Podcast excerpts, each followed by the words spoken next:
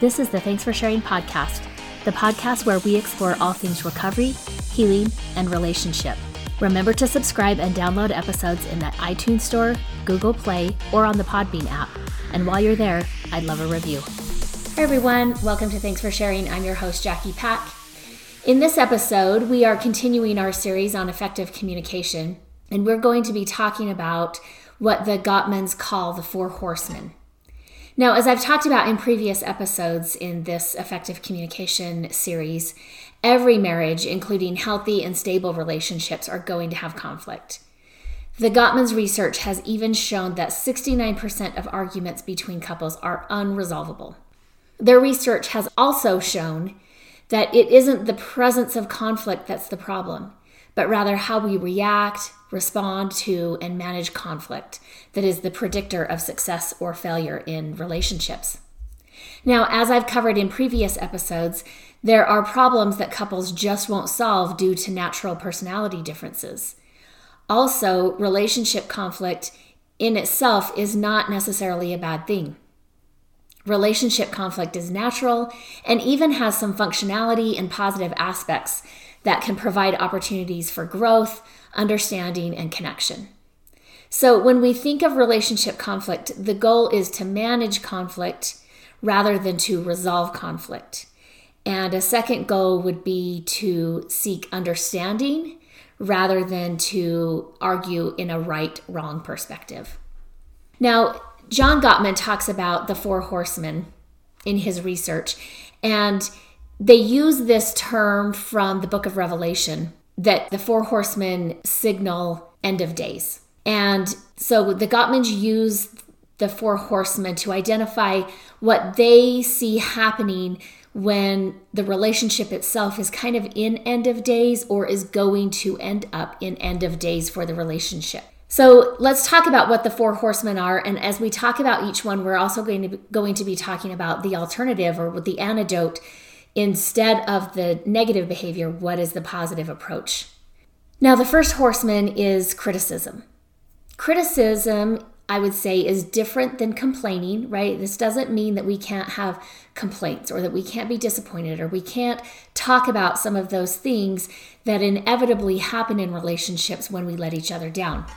Criticism, though, is the act of passing judgment and can often be severe judgment, whereas a complaint is an expression of discontent, regret, or pain. So, criticism often is about the other person and may start with a you statement, like you never do what you say you're going to do, whereas a complaint is the person who's talking, expressing how they're feeling, right? So, you may say something like, and, and again, this is kind of using um, the antidote, which is use a gentle startup, right? So I may be saying something like, hey, I understand that you've been busy lately.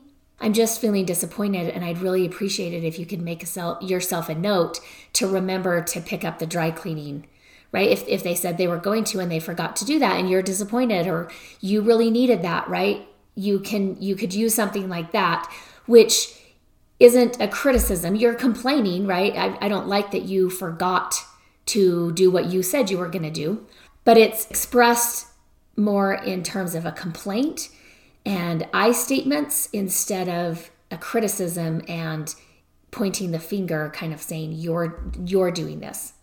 So complaints typically do start with I and they lead to a need that you have. And the person is taking responsibility for their emotions and not making the other person responsible for what they're feeling. Now, as I said, the antidote to criticism is a gentle startup.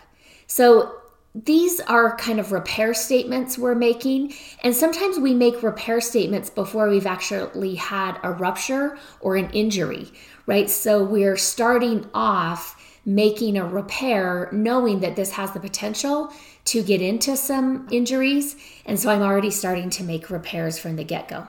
We say we're in the I mode of talking in gentle startup. And if it's a sensitive topic and we know it's a sensitive topic, we acknowledge that, right? And we state our intention and our need like, hey, I, would like to talk to you about something. I know this is kind of a hot topic for us, and I'm hoping we can get on the same page, or I'm hoping I can gain further understanding, or I hope that I can help clarify where I'm coming from.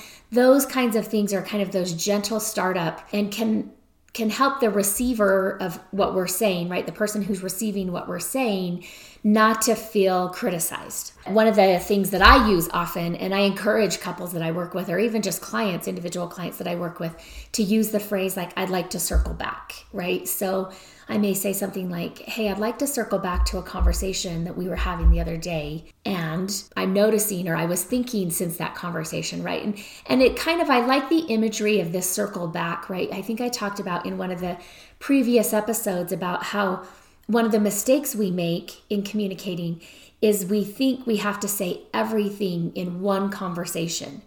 And so often there's pressure to get it all said in this one conversation. And sometimes it's a disjointed conversation or not clear.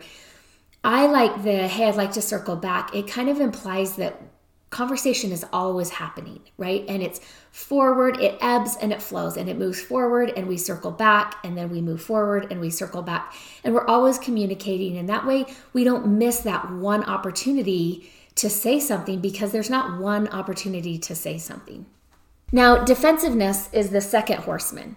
So I often say that defensiveness is usually a response to a perceived criticism, right? Defensiveness is a way of self protecting. It's not a helpful way to communicate, but we typically will just become defensive if we perceive that we're being attacked or we're being criticized. Now, if I'm the one speaking, right, and I'm perceiving or I'm sensing that the person I'm talking to is defensive, it's helpful if I can get curious about that and explore and maybe even say, like, hey, I'm sensing some defensiveness and I'm wondering if I said something that felt like criticism to you. And then I have to be open, right? Maybe maybe I did not intend to criticize them. But if they're feeling criticized, I have to make room for their perspective, right?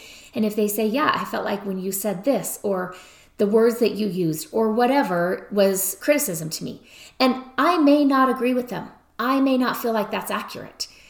But it's one of those like if if they're feeling defensive, how am I going to maneuver around that and navigate so that we can get on track and have productive conversations, right? Well, one of the ways to do that is to accept what they're saying, right? I don't have to get defensive about that if I don't actually feel like I was being critical. I may say, if they give me an example, right? I may say something like, okay, thank you for sharing that with me. Can I clarify, right? Or yeah, I could have used better words than that. So let me f- use different words right now, right? Like, and we're just kind of moving past it, and it doesn't have to like shut down communication or explode the communication into a conflict. So, the antidote to defensiveness is to take responsibility, right? So, in that response, I'm taking some responsibility, right? So if I ask if there's a perceived criticism and the answer is yes, and maybe they give me an example of what I said that they they perceived as criticism, I need to take responsibility for that. And even if I don't agree or think that it's accurate, right? And sometimes in taking responsibility, I may also be able to show that I didn't mean to be critical. And at the same time, right, like while I may not have meant it to sound critical, I am responsible for the words that I use and the words that I say. So, taking responsibility may sound like, I'm sorry, I could have said that better. And then restating it in a way that doesn't sound like criticism. It may sound like, you know what, I know that that's a hot button for us, and I probably could have said it better. Or I know that's a sensitive issue for you, and I didn't really give you a heads up about what I wanted to talk about. So, if we need to take a break, and then have this conversation and you prepare yourself, I'm happy to do that. These are some examples of how we own our words and the effect that our words have on the person receiving them. Now, genuineness is going to be critical in taking responsibility, as well as our tone in taking responsibility, right? And the person is either going to perceive that I'm genuine and authentic and I mean this, or that I'm using another horseman technique that we'll talk about in a minute. So, while defensiveness may occur as a result of feeling criticized, for the person who's feeling defensive, it also never helps to solve the problem, and it doesn't make anything better. Defensiveness is a way of blaming your partner and often escalates the conflict. So, on the one hand, the person who's talking needs to own their words and the impact they have, and they have to take responsibility. However, it's never all on them. And the person who is being defensive and allowing defensiveness to show up in this conflict and in this conversation also needs to take responsibility. So you may say something like, you know what, I'm noticing that I got defensive, or I'm noticing that I'm being really snappy today. I need to be more flexible or I I don't know what's going on with me. I just need to stop talking for a little while while I figure it out.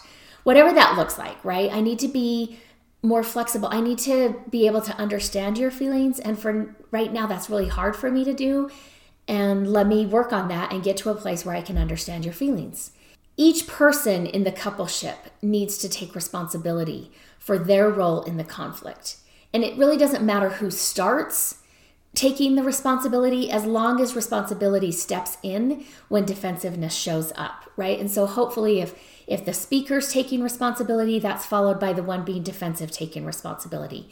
If the one who's being defensive takes responsibility first hopefully that's followed by the speaker also taking some responsibility right? Because there are two sides to the street and this is a two-way communication and not just a one-way communication so the third horseman is what I was talking about. If if our tone isn't genuine or if we're really not feeling genuine, the third horseman that's likely to be there is contempt. Now, contempt shows up in statements that come from a place of superiority or thinking that I'm better than this other person. Examples of contempt can include some of the nonverbal things like eye rolling or kind of with the facial gestures but it can also be verbal, right? It can be sarcasm, it can be name calling or mocking somebody, using kind of this mocking voice, or just hostile humor are all examples of ways that contempt shows up in relationships. Now, contempt is always destructive, and actually, it's the greatest predictor of divorce. So, if you're feeling superior to your partner, whether it's morally or in intelligence, this is a sure sign that the end of days are nearing for the relationship. Each person in the coupleship is going to be different from the other person, and differences don't need to be perceived as better or less than. These differences can actually be a positive strength to the relationship if we can accept and value them instead of putting the other one down or mocking them. Now, I know sometimes this can be hard to do, right? Because I work with clients of both genders and all the things in between male and female. I work with clients. And sometimes we do have these wounds, I would say, from the opposite gender or from a person who isn't in the same category as me. And it's easy to generalize that to all men or all women. Or I, I think especially lately, we are so critical and judgmental of each other that it's really easy for contempt to come in and for me to feel like my way is the best or to roll my eyes at somebody different than me. All of that is contempt and all of that is, is destructive. So, the antidote to contempt is to build a culture of appreciation and respect. So, there's a couple ways that we can build a culture of appreciation and respect in our relationship. In the last episode, I talked about the Sound Relationship House. We talked about building love maps, and we also talked about sharing fondness and admiration. Those are great ways to build a culture of appreciation and respect. Some other ways that we can do that is we can show appreciation. We can say thank you. We can say please, those things that we started to learn when we were very young we can express gratitude. Thank you so much for doing this, or I really appreciate this, or I'm so thankful that I have you, or whatever that looks like. And we're showing respect for the other person. You know, I may ask, like, hey, is it okay if I take your car where I'm going right now? Because it's bigger and I'm taking a bunch of people, right? Like, even though maybe they're shared property, I'm asking about that. That's a way of showing respect in the relationship. And so, if those things are happening, then we know that we've created a positive perspective in our relationship that serves as a buffer when conflict or negative things happen. Another way that we can build a culture of appreciation respect is the five to one ratio of positive to negative interactions. So, research has shown that if there are five positives to every one negative interaction, the relationship will succeed and there's enough positive deposits in the relationship bank account to cover the negative or the withdrawals that are the negative interactions that will occur in a relationship. Now, the fourth horseman is stonewalling. And stonewalling is when someone completely withdraws from a conflict and no longer responds to their partner. Another name for this is the silent treatment. And it's not just that they're processing, right? Sometimes that happens and we kind of shut down, we get overwhelmed because we're trying to process what's happening. But stonewalling is different than that, right? Stonewalling is punishing with silence. And withdrawal usually does happen when a person gets flooded or emotionally overwhelmed, right? And when we get flooded or emotionally overwhelmed, it's not uncommon that we're starting to feel a lot of emotional pressure in the relationship and we take a step back or we stop talking or we disengage. That's not necessarily a bad thing. Um, sometimes that's actually helpful than trying to continue going forward when we're in a flooded state. Now, when we're flooded or we're feeling emotionally overwhelmed, our heart rate increases. Our body releases stress hormones into the bloodstream, and it can even trigger this fight or flight response or freeze. And we're typically not able to fluidly bring in information and process it and then express that information when we're in that flooded or emotionally overwhelmed state. So, the antidote to stonewalling is to physiologically self soothe. Now, in one of the longitudinal studies performed by the Gottmans, they interrupted couples after 15 minutes of an argument. So they're watching the couples, they've got things hooked up, right? They know that their heart rate is increasing, they're predicting that stress hormones are being flooded and dumped into the bloodstream. So they let them go for 15 minutes in this argument, and then they interrupt them and they tell them that they need to adjust the equipment. And so they ask the couple not to talk about their issue and to just read one of the magazines they have for a half hour. It'll take about a half hour. And what they found is after that half hour of the couple not talking and just looking at a magazine, when the couple started talking again, their heart rates were significantly lower and their interaction was more positive and productive. So, what happened, right? Well, during that half hour, each person had physiologically self soothed by reading the magazine and just avoiding the discussion right? That seems so simple. Like how you're, maybe you're asking like well what magazine were they reading? Actually it didn't matter. Once they had calmed down and the system had kind of had a chance to reset itself and they were no longer flooded then they were able to return to the conversation in a much more productive and less emotionally triggered way. So, you know, when I was married, one person who gave me advice, actually, it wasn't just one person, I got this advice from several people. And, you know, sometimes I don't know if you do this, but, you know, when I was attending my bridal shower, it was one of the things like everybody would give me a piece of advice, right? And a lot of women at my bridal showers agreed, like, don't go to bed angry. And to me, even at that point, right, I had my bachelor's degree in social work. I had read some things and I had grown up in a house where my parents fought, right? And so, this advice of like, don't go to bed angry, I was just like, my parents didn't do that, right? They didn't go to bed angry. And you know what happened? They didn't get good sleep, and I didn't get good sleep, right? Because they were up all night arguing. And so, I know that they're their intention was good, right? And they were trying to give me this advice to help me in my marriage. I kind of thought of it as kind of just a useless platitude that people say, right? And I often say to couples, do go to bed angry. Like if you can't get some resolution and if you can't kind of get on the same page, if it's about 10 p.m., go to bed. Watch TV, do something, right? Get a good night's sleep. And more than likely, when you wake up the next day, you're going to have a different perspective and some different capabilities to come back and continue that conversation. And it's much better than staying up till three o'clock in the morning fighting it out, right? Or talking it out. So, again, it isn't usually helpful to use you statements, right? When maybe we're noticing that our partner is flooded and we don't think we are. But it's not usually helpful to say, you know what, you're flooded and you need to take a break. Instead, even if you don't think that you're flooded, if you notice your partner is, I think just say, hey, I'm getting a little overwhelmed. Because the truth is, if we're in a conversation with somebody and the other person is getting flooded, that is overwhelming to us.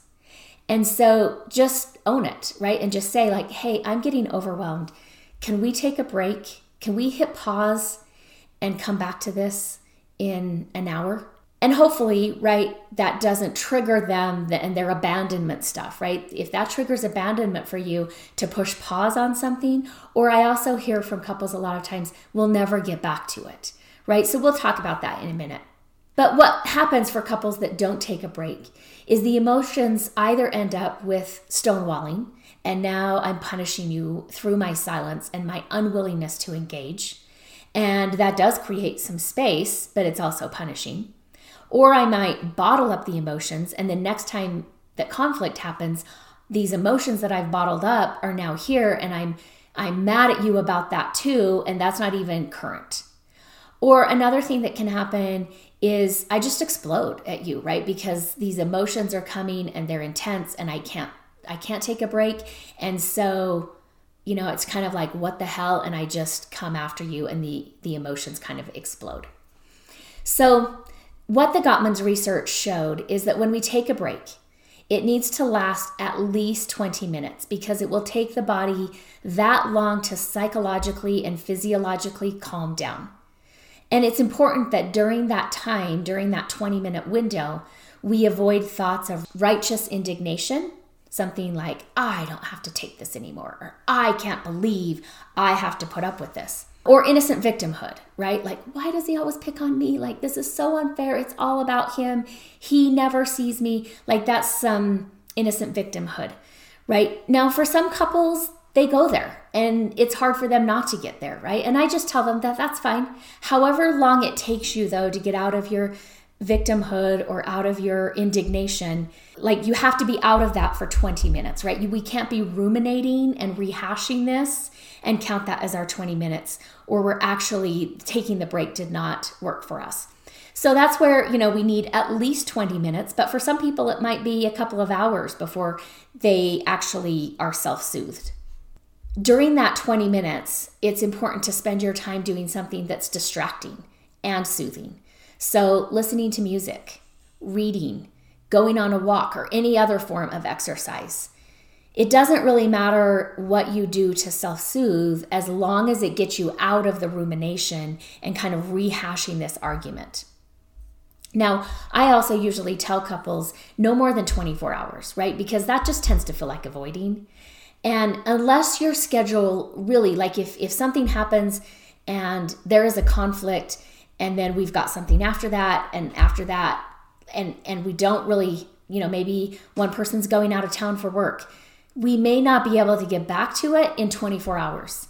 But those should be the exceptions rather than the rule to how we handle this conflict. And so for sure within 24 hours we've circled back and we've gotten ourselves to a calm self-soothed place so that we're able to have this conversation and not be emotionally triggered and we can start to have the conversation. And I'm not just using this timeout or this pause as a way to then avoid and not come back to it. Now, another anecdote to keep in mind as you begin practicing the four horsemen and their antidotes. We don't want you practice. I don't want you practicing the four, four horsemen actually.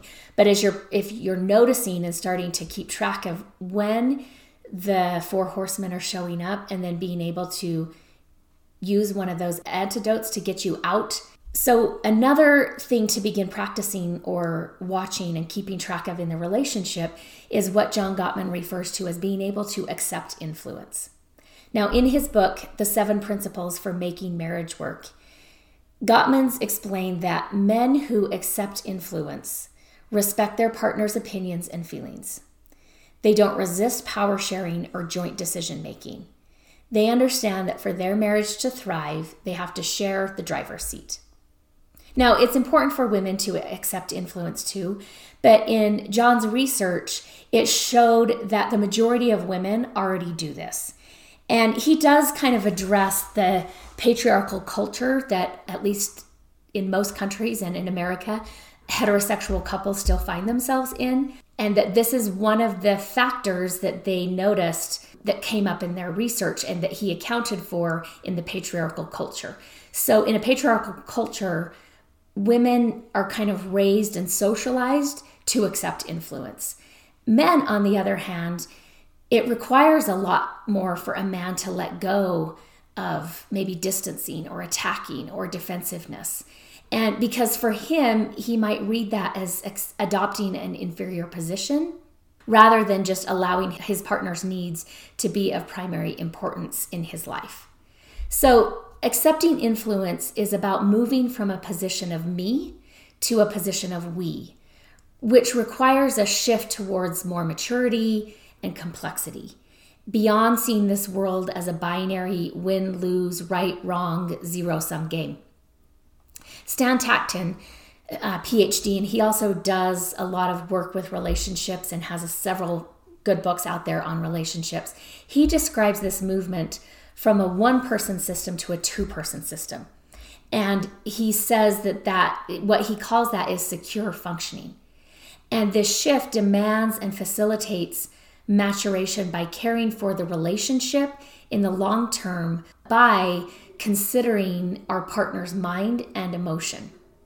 Now, in Gottman's research, he found that even in the first few months of marriage, men who allow their wives to influence them have happier marriages and are less likely to divorce than men who resist their wives' influence.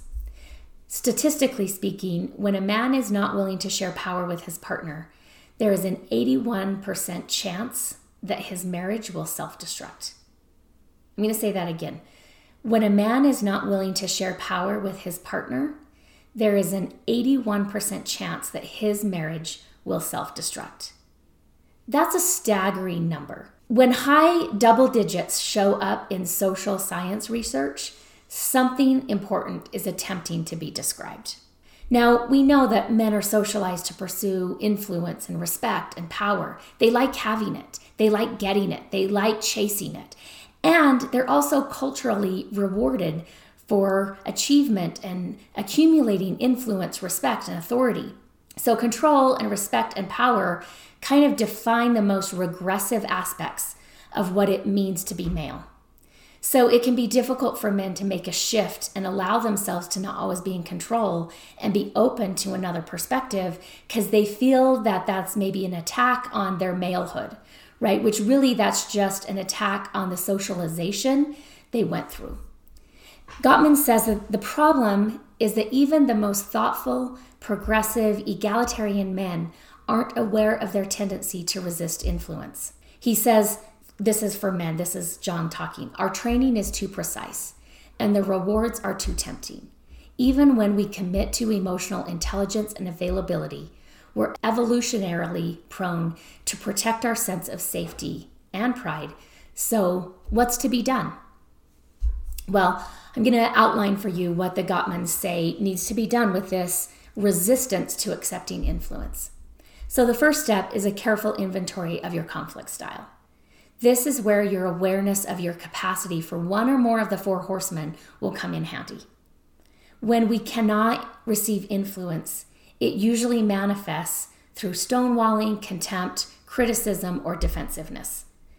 The use of these behaviors communicates that your commitment to winning is stronger than your commitment to your partner. Now, a second step is to commit to making accept influence part of your initial contract in the marriage right? So, as pre marrieds and newlyweds, the notion of commitment is largely untested, or at least it's not as tested as it will be. He says, You will set yourself up for success by committing first to personal accountability.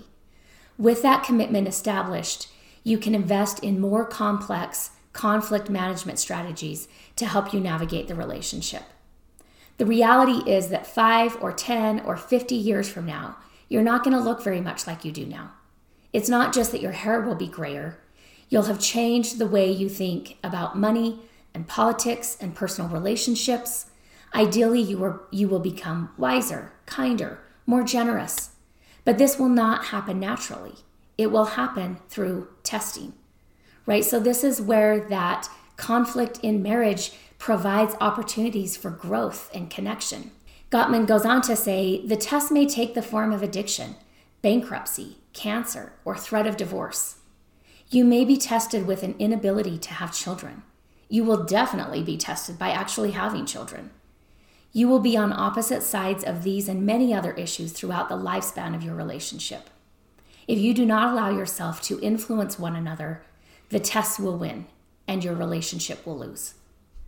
By making accepting influence part of your initial contract, or if you're already married for quite some time, making it part of the contract now, you can achieve mastery over your test together. The best way to do this is to adopt the notion of yield to win. He says, remember, if one of you is winning, then both partners are losing. The notion of yield to win suggests that perhaps both partners, and thus the relationship, can win by yielding or by accepting influence. So pay attention to your conflict patterns over the next few weeks. Pay attention to both your natural inclinations and what you actually say. Do you escalate? How? Why? What if you didn't? Why not? Dr. Gottman suggests actively looking for the parts of your partner's point of view that make sense to you. We talked about this when I mentioned like write these down, right? That helps our brain focus on and really be present for what they're saying if we're having to write down. In this way, you can begin the yield to win process by identifying and empathizing with your partner's point of view you're more likely to find a solution that honors both partners. That's the secret. How do we honor both of us in this relationship? Accepting your partner's influence is actually a pretty great strategy for gaining more respect, more power, and more influence. Dr. Gottman has observed the wives of men who accept their influence are far less likely to be harsh with their husbands when broaching a difficult marital topic. This means that the relationship is winning and that you'll both be more inclined to honor and respect each other as the relationship matures. Right? So often he also says, too, women are more likely to be critical and use that in the Four Horsemen. But when a wife knows that her influence will be accepted by her husband and not met with resistance, her criticism in bringing up difficult marital conversations actually decreases. So, when both people in the relationship are able to allow themselves to be influenced by their partner, they take a significant step in moving their relationship forward towards greater happiness and satisfaction while becoming more mature and secure in the process. At the end of this episode, I want to remind you that your story matters. Remember, there's something meaningful in every chapter. Don't wait to share your story until it's finished. Until next time, Jackie. The legal stuff. This podcast is solely for the purpose of information and entertainment and does not constitute therapy, nor should it replace competent professional help. The Prayer of the Perfectionist Nobody has time for perfection. We are pursuing progress. Help me to remember the only step I need to focus on is the next right step for me. Help me to remember that life is a journey. Help me to be able to separate all that I am learning from all that I have to do. Help me to remember that I am not alone. I can ask for help. Help me to strive for frequent awakenings, not mastery. I am enough. Amen.